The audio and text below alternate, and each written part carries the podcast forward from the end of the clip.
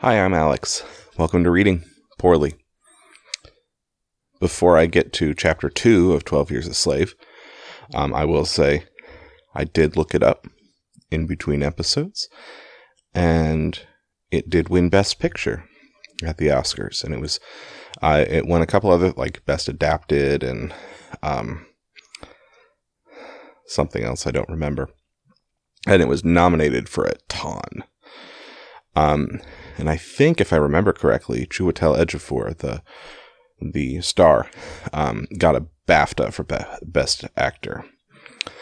So um, he was nominated for the Oscar as well. But so yeah, it definitely got some some award notice.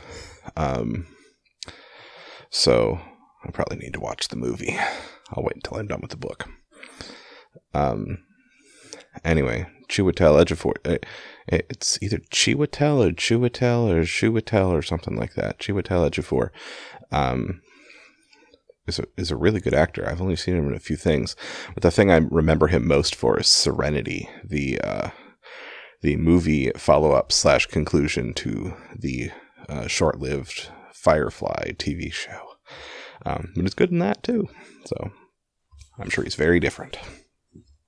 Anyway, here we go 12 Years a Slave, Chapter 2. One morning, towards the latter part of the month of March, 1841, having at the having at that time no particular business to engage my attention, I was walking about the village of Saratoga Springs, thinking to myself where I might obtain some present employment until the busy season should arrive. Anne, as was her usual custom, had gone over to Sandy Hill, a distance of some twenty miles, to take charge of the culinary department of Sherrill's Coffee House during the session of the court. Elizabeth, I think, had accompanied her. Margaret and Alonzo were with their aunt at Saratoga. Oh, yeah, I forgot about the kids. I was like, who's Elizabeth? Then I'm like, oh, yeah. Um, on the corner of Congress Street and Broadway, near the tavern then, and for aught I know to the contrary, uh, still kept by Mr. Moon, I was met by two gentlemen of respectable appearance, both of whom were entirely unknown to me.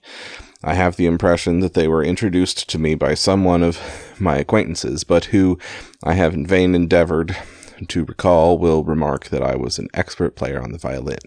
At any rate, they immediately entered into conversation on that subject, making numerous inquiries touching my proficiency in that respect. My responses being to all appearances satisfactory, they proposed to engage my services for a short period, stating at the same time I was just such a person as their business required. Their names, as they afterwards gave them to me, were Merrill Brown and Abram Hamilton. Uh, though whether these were their true appellations, I have strong reasons to doubt.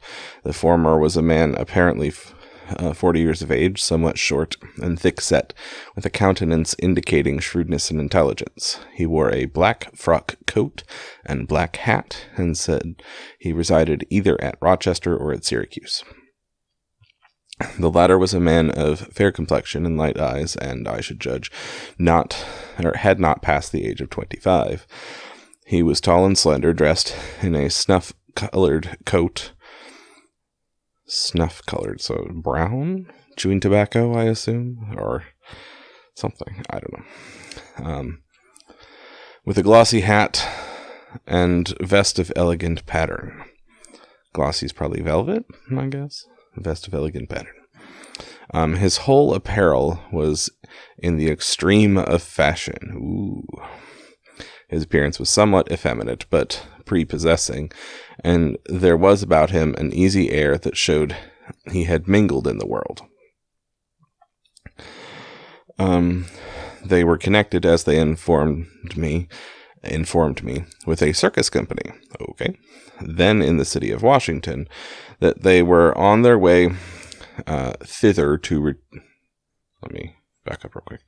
Um, that they were yeah that they were on their way thither to rejoin it, having left it for a short time to make an excursion northward for the purpose of seeing country, oh, the country, and repaying their expenses by an occasional exhibition.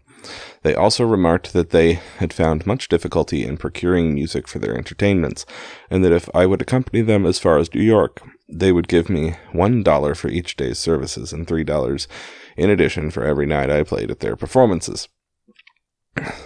Um, besides sufficient uh, to pay the expenses of my return from New York to Saratoga. At once I accepted the tempting offer, both for the reward it promised and from a desire to visit the metropolis. They were anxious to leave immediately. Thinking my absence would be brief, I did not deem it necessary to write to Anne whither I had gone. There, it was going to be a few days at least. In fact, supposing that I ret- or that my return perhaps would be as soon as hers, I guess she was gone. Yeah. So, taking a change of linen and my violin, I was ready to depart.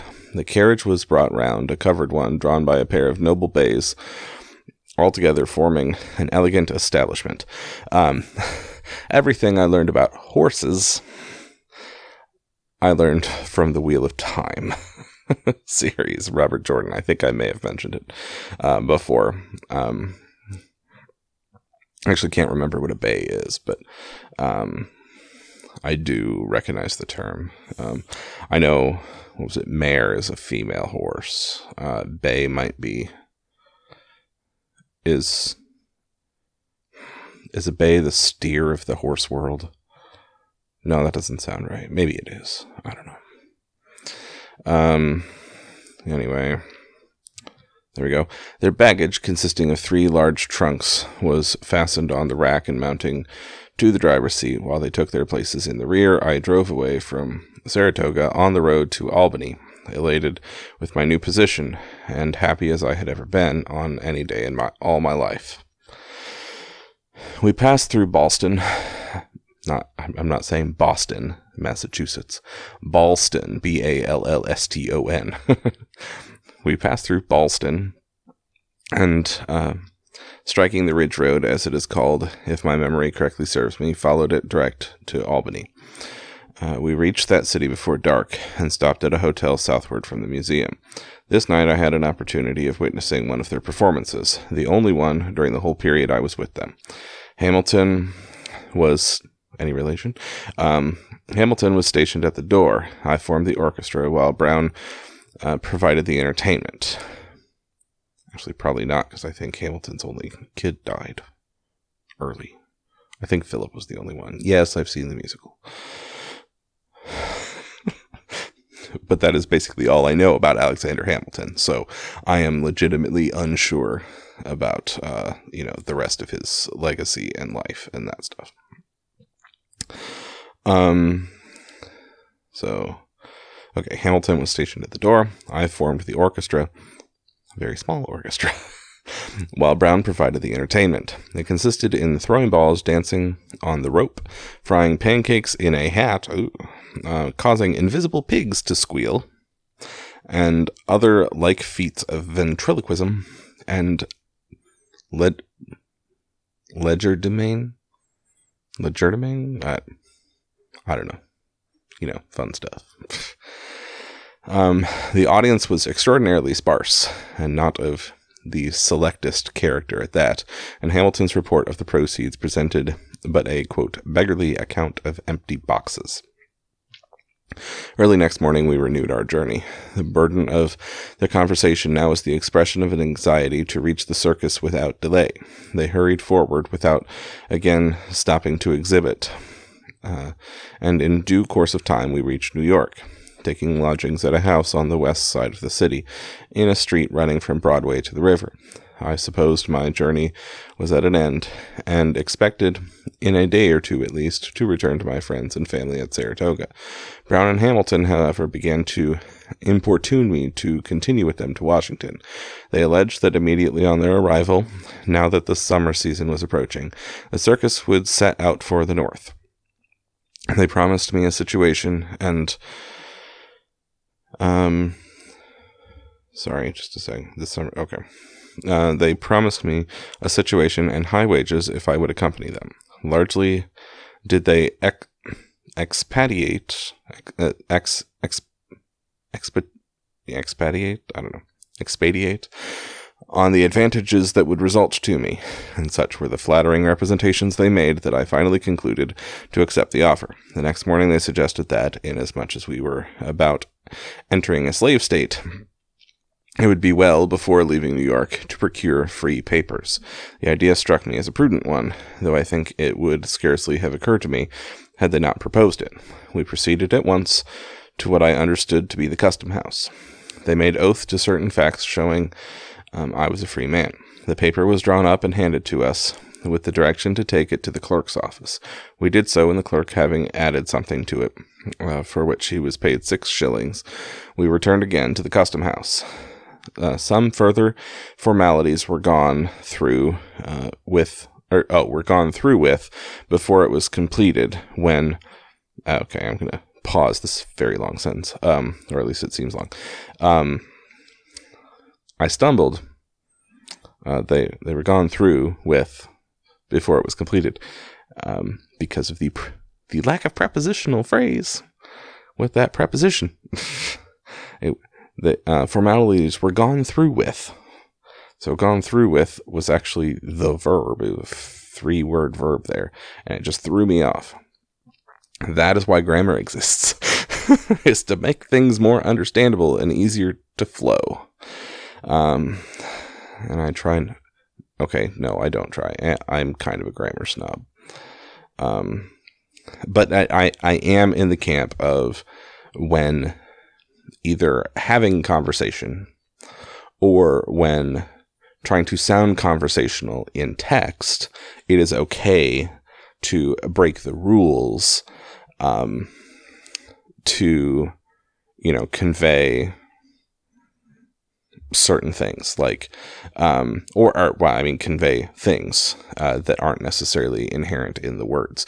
So you know a casualness or an expedience or um, a dialect or uh, you know origin of the of the speaker that kind of thing.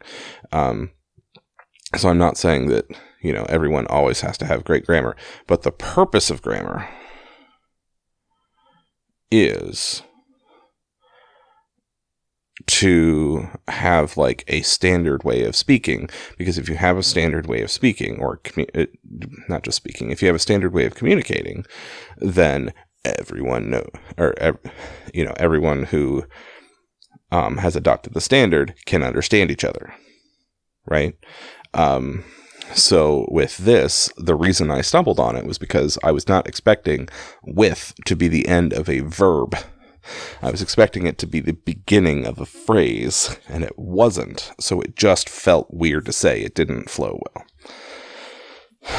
Um, and I'm not saying, I'm certainly not, I mean, th- th- this is up to David, whatever his name was, um, the editor, more than Solomon Northup, I am sure. Um, but uh, there are definitely um, there are definitely times when people, you know, don't follow grammar rules when you can totally tell what they're saying. That's fine, whatever. You know, on social media or, um, well, definitely on Twitter because character limits and stuff. But, um, and you know, not, that stuff isn't as big of a deal. But then you get to a point where you're like, dude, I have no idea what you just said. Or I had to read this six times in order to think I might know what you're saying. That that's where things completely fail right? So um, it's not that everyone has to strictly adhere to all possible grammar rules. It's like these are the rules. You should know them. question mark and you should follow them question mark and the purpose is to be able to be understood because if you're just like see and i'm not even good at randomly saying things i was trying to think of a way to just bl- blurt out random words that yeah, yeah, I, I can't compose anything off the top of my head, at least. I'm not a great improviser. Um, I can't compose anything off the top of my head that would be a good example of something that might be intelligible to me that would be completely like off the wall to everyone else. So, um, maybe I'll come up with an example for next time. I don't know. We'll see. But um, anyway, I'm going to start that sentence over again. Some further formalities were gone through. Er, were gone through with. See, I did it again. Uh, even through is a is a preposition, and and I expected gone through for some reason, but not gone through with. Some further formalities were gone through with, but oh, and then there's the passive voice thing, which can muddy waters. Not to be confused with Muddy Waters, the the musician. Okay, this is the last time I'm going to read this particular phrase. Some further formalities were gone through with before it was completed. When, paying the officer two dollars, I placed the papers in my pocket. By the way, I'm pausing at the commas so you know how many there are. And started with my two friends to our hotel. Um, okay. I thought at the time, I must confess, that the papers were scarcely worth the cost of obtaining them, the apprehension of danger to my personal safety never having suggested itself to me in the remotest manner. Well, yes, you were born free, in a free state. Um, the clerk to whom we were directed, I remember, ma- made a memorandum in a large book, which I presume is in the office yet um, a reference to the entries during the latter part of March are, or 1st of April, 19, er, I keep saying 19, or at least thinking 19, 1841, I have no doubt will satisfy the incredulous, at least so far as this particular transaction is concerned. With the evidence of freedom in my possession, the next day after our arrival in New York, we crossed the ferry to Jersey City and took the road to Philadelphia. Uh, we were here. We remained one night, continuing our journey towards Baltimore early in the morning. In due time, we arrived in the latter city and stopped at a hotel near the railroad depot, either uh, kept by a Mr. Rathbone or known as the Rathbone House. All the way from New York, their anxiety. New York is always hyphenated. That's weird. But okay. All the way from New York, their anxiety seemed to reach the circus. Er, their anxiety to reach the circus seemed to grow more and more intense. We left the carriage at Baltimore and entering the cars, proceeded to Washington, at which or at which place we arrived just at nightfall the evening previous to the funeral of General Harrison, and stopped at Gadsby's Hotel on Pennsylvania Avenue, not to be confused with Gatsby. Uh, the Great Gatsby, Jay Gatsby, spelled G A T S B Y. This is Gadsby, G A D S B Y. This is not West Egg, people. After supper, they called me uh, to their apartments and paid me $43, a sum greater than my wages amounted to, which act of generosity was in uh, consequence, they said, of their not having exhibited as often as they had given me to anticipate during our trip. Um, oh, not having exhibited as often as they had given me to, to anticipate during our trip from Saratoga. They didn't perform as much, so they felt they should give him more. Um, the the exhibited uh, that, yeah, use that verb a couple of times for that. I just I'm thinking of it not as a performance, but like they weren't exhibiting caution, they weren't exhibiting apprehension, or you know, like a, a state of mind or state of being. That, that's how I interpreted it at first. Uh, they moreover informed me that it had been the intention of the circus company to leave Washington on the next morning, but that on account of the funeral, they had concluded to remain another day. They were then, as they had been from the time of our first meeting, extremely kind. No opportunity was omitted of addressing me in the language of um, approbation, while, on the other hand, I was certainly much prepossessed in their favor. I gave them my confidence without reserve, and would freely have trusted them uh, to almost any extent. Their constant conversation and manner towards me, their foresight in suggesting the idea of free papers, and a hundred other little acts, unnecessary to be repeated, all indicated that they were friends indeed, sincerely solicitous for my welfare. I know not, but they were. Um, I think that means I don't know if they really are. It, I may have inflected it badly to um, to make it sound like that, but Um, I know not but they were innocent of the great wickedness of which I now believe them guilty. Oh, well, there we go. Um, whether they were accessory to my misfortunes, subtle and inhuman monsters in the shape of men, uh, designedly lured, luring me away from home and family and liberty for the sake of gold, those who read these pages will have the same means of determining as myself. If they were innocent, my sudden disappearance must have been unaccountable indeed, but revolving in my mind all the attending circumstances, I never yet could indulge towards them so charitable, charitable a supposition. After receiving the money from them, of which they appeared to have an abundance, they advised me not to go into the streets that night, inasmuch as I was unacquainted with the customs of the city. Promising to remember their advice, I left them together, and soon after was shown by a colored servant to a sleeping room in the back of the hotel on the ground floor. I laid down to rest, thinking of home and wife and children, and the long distance that stretched between us until I fell asleep. But no good angel of pity came to my bedside, bedside, bidding me to fly. No voice of mercy forewarned me in my dreams of the trials that were just at hand. The next day, there was a great pageant in Washington. The roar of cannon and the toiling, the tolling of bells filled the air, while many houses were shrouded with crepe. Well, that's interesting. Um, and the streets, the streets were black with people. Crepe. Um, I assume like crepe paper, like decorative crinkly paper. Um, but it's not spelled the way like that I'm used to seeing it spelled. I'm used to seeing crepe paper spelled, I believe, similarly to the French pancake like thing. Um, C R E P E, the crepe, if you will. Wow, I can't believe I actually said that so well. Um, I do not normally say it that way. Um, but no, this is C R A P E. Don't know why. Um, maybe that's actually how the paper spelled, and I just always s- thought crepe paper was spelled like crepes for no reason. Um, as the day advanced, the procession made its appearance, coming slowly through the avenue, uh, carriage after carriage in a long succession, while thousands upon thousands followed on foot, all moving to the sound of melancholy music. They were bearing the dead body of Harrison to the grave. From early in the morning, I was constantly in the company of Hamilton and Brown. They were the only persons I knew in Washington. We stood together as the funeral pomp passed by.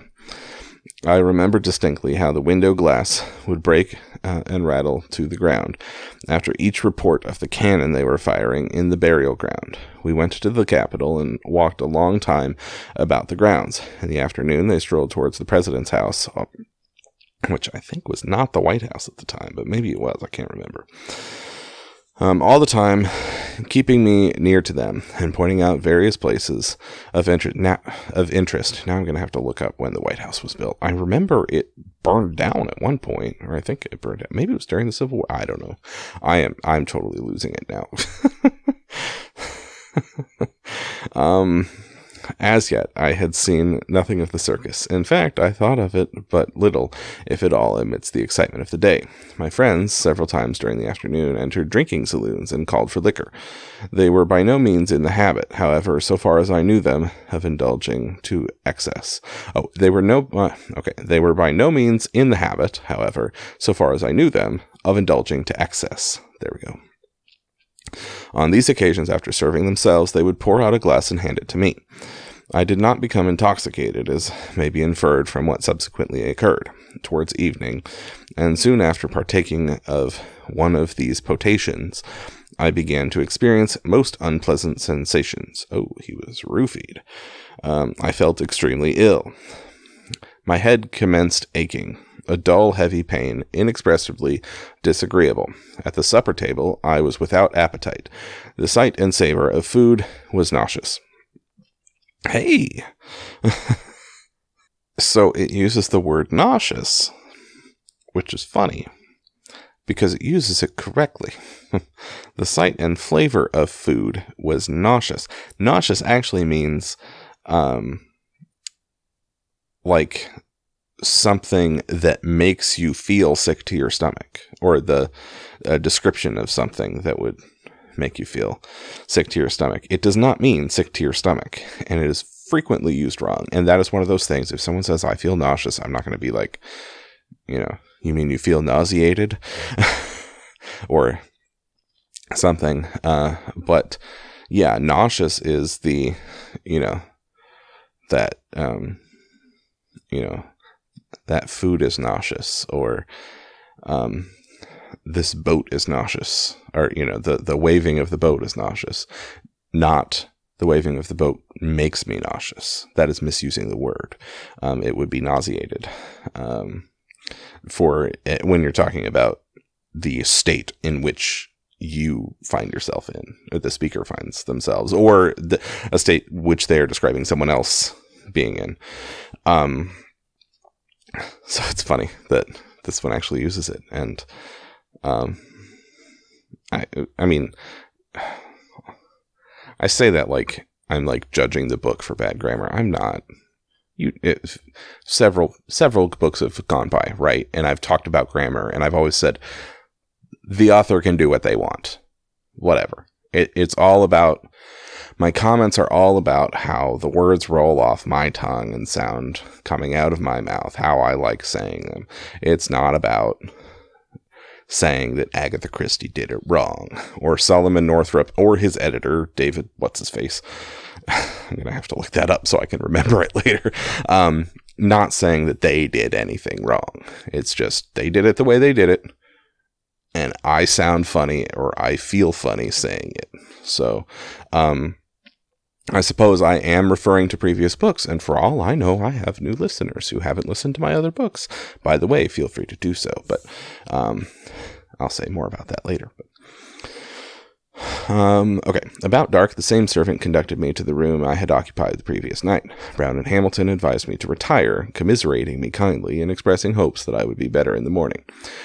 Divesting myself myself of coat and boots merely, I threw myself upon the bed. It was impossible to sleep. The pain in my head continued to increase until it had become almost unbearable. In a short time I became thirsty. My lips were parched. I could think of nothing but water, of lakes and flowing rivers, of brooks where I had stopped to drink, or stooped to drink. Yeah, stooped. And of the drink drinking, of the dripping bucket rising with its cool and overflowing nectar from the bottom of the well. Towards midnight, as near as I could judge, I arose, unable to or unable longer to bear such intensity of thirst. I was a stranger in the house and knew nothing of its apartments. There was no one up, as I could observe. Groping about at random, I knew not where, I found the way at last to a kitchen in the basement. Two or three colored servants were moving through it, one of whom, a woman, gave me two glasses of water. It afforded momentary relief, but by the time I reached my room again, the same burning desire of drink, the same tormenting thirst, had again returned. It was even more torturing than then. It was even more torturing than before, as was also the wild pain in my head, if such a thing could be. I was in sore distress, in most ex- excruciating agony. Um, I seemed to stand on the brink of madness. The memory of that night of horrible suffering will follow me to the grave. In the course of an hour or more after my return from the kitchen, I was conscious of someone entering my room. Someone is two separate words. Interesting. There seemed to be several, a mingling of various voices, but how many or who they were I cannot tell. Whether Brown or Hamilton were among them is a mere matter of conjecture. I only remember, with any degree of distinctness, that I was told it was necessary to go to a physician and procure medicine, and that pulling on my boots, without coat or hat, I followed them through a long passageway or alley into the open street. It ran out at right angles from Pennsylvania Avenue. Oh. Um, on the opposite side, there was a light burning in a window. Uh, maybe that was the president. The president's house was the White House. My impression is uh, there were then three persons with me, but it is altogether indefinite and vague, and like the memory of a painful dream um, going towards the light, which I imagined proceeded from a physician's office, and which seemed to recede as I advanced, is the last glimmering recollection I can now recall. From that moment I was insensible. How long I remained in that condition, whether only that night or many days and nights, I do not know. But when consciousness returned, I found myself alone in utter darkness and in chains. I, the pain in my head had subsided in a measure, but I was very faint and weak. I was sitting upon a low bench made of rough boards, and without coat or hat. I was handcuffed. Around my ankles also were a pair of heavy fetters. One end of a chain was fastened into a large ring in the floor, and uh, the other to the fetters on my ankles. I tried in vain to stand upon my feet.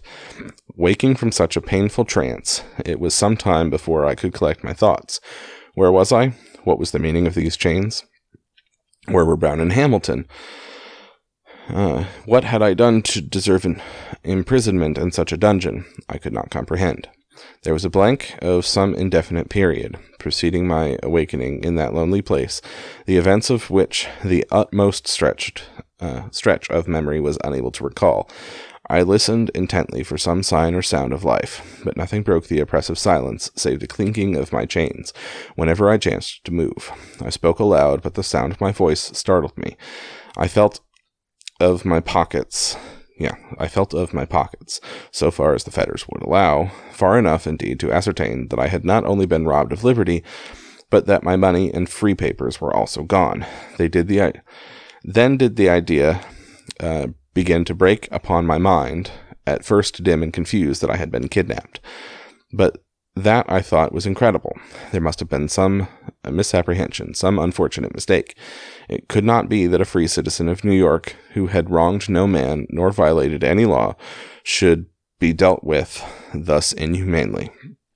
The more I contemplated my situation, however, the more I became confident in my suspicions. It was a desolate thought, indeed. I felt there was no trust or mercy in in unfeeling man, and commending myself to the God of the oppressed, bowed my head upon my fettered hands, and wept most bitterly. All right, thus ends chapter 2. Um, at this point, I should say what I've been forgetting to say, um, and or about this book, and that is, and I'll say it before the next episode, and hopefully remember to at least like touch on it as I go. Um, this book is about slavery. We, we figured that out. It's called 12 Years a Slave, right? Um, I'm going to consider it listener discretion advised. I'm not going to label it explicit. Um, because that that is a thing that you can do with a podcast if in case you didn't know. I'm not going to label it explicit because um it's uh, in I don't know because it's important. Maybe I don't know. I'm I'm still gonna have the warning. I'm definitely gonna have it in the show notes, like every time. Like you know, this book is a depiction of slavery. If that bothers you, don't listen. um, but honestly, I I I want it to bother people, and I want you to listen anyway, and I want to read this anyway. It's gonna be hard for me to read, I'm sure. I I, I can almost guarantee. No, I can guarantee that words will come up that I don't want to say, or at least multiple instances of a single word will come up that I don't want to say, and I don't know if I'm going to say it. It seems to me like this is about the only context in which I'd say it. Um, I, did I mention this in the last book or in the last episode? I think I might have. Um, but the mysterious affair at Styles had the word, and I was not comfortable saying it. I did not say it. it as far as I think it's the only word in any of the books that I've read so far, any of the you know the books, poems, etc. Um, that that I have not actually said. Um, if there were any, it was totally by accident. But I do, uh, if I notice that I've skipped words or something, or like mixed something up, I go back and I reread it correctly. Um, but uh, anyway, in the mysterious affair at Styles, it was said casually and just part of the everyday lexicon in Britain of white people. Um, I think if I say it in future episodes here, it will be because it because I feel like it's important to say. I know I mentioned yesterday, I'm white. And it's not a word that is in my everyday vocabulary. I am very uncomfortable saying it. We'll see. We'll see what happens when it comes up. Maybe I'll skip it. Maybe I won't. Uh, maybe I won't be able to do it. Um, it's at least important that you know what the word is as I say it, and what is happening around the word, why the word is being said, and why it's a word that I'm uncomfortable saying. I will say a lot of words. Not on this podcast. I want people to be able to listen to it. I don't want to label this an explicit podcast. Um, I, I, guess that's probably why. Um, I would say uh, they're not my words, so I'm not uh, labeling it explicit.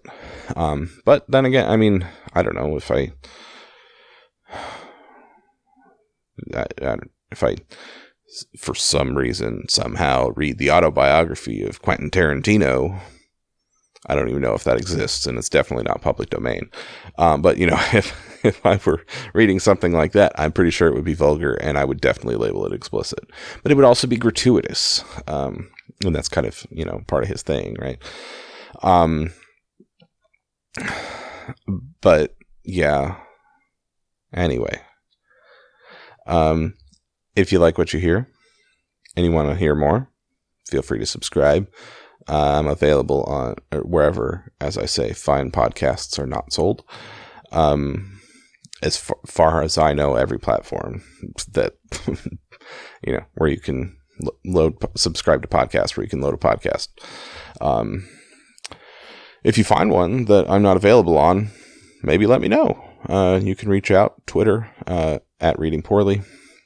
Uh, Gmail or uh, email is reading comma poorly at gmail.com. That's spelled out R E A D I N G C O M M A P O O R L Y at gmail.com.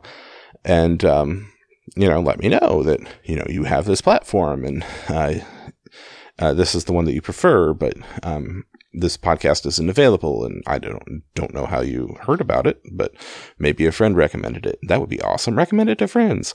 Um, people you know. Uh, I mention it occasionally to people I know. Um, I try not to be overly self-indulgent. it's like, oh, hey, listen to me. Um, but you know, if you feel like it. Um, but yeah, uh, you feel free to reach out if uh, if I'm not on a platform that you would prefer that I be on. I can look into it, and you know maybe there's a. I, I know there was for um, getting on Amazon Music. There was a little bit of a process, but it wasn't hard. Um, so all I had to do was say, "Hey, this is my podcast. Can you can you host or not host, but can you list it?" So um, that wasn't too bad. Um, so yeah, um, rate and review on iTunes or wherever else has ratings and reviews. Um, I think that's it. So thank you for listening. Listening. Well, that's weird. Thank you for listening this long. listening this long. Thank you for listening this long to me reading and generally speaking poorly.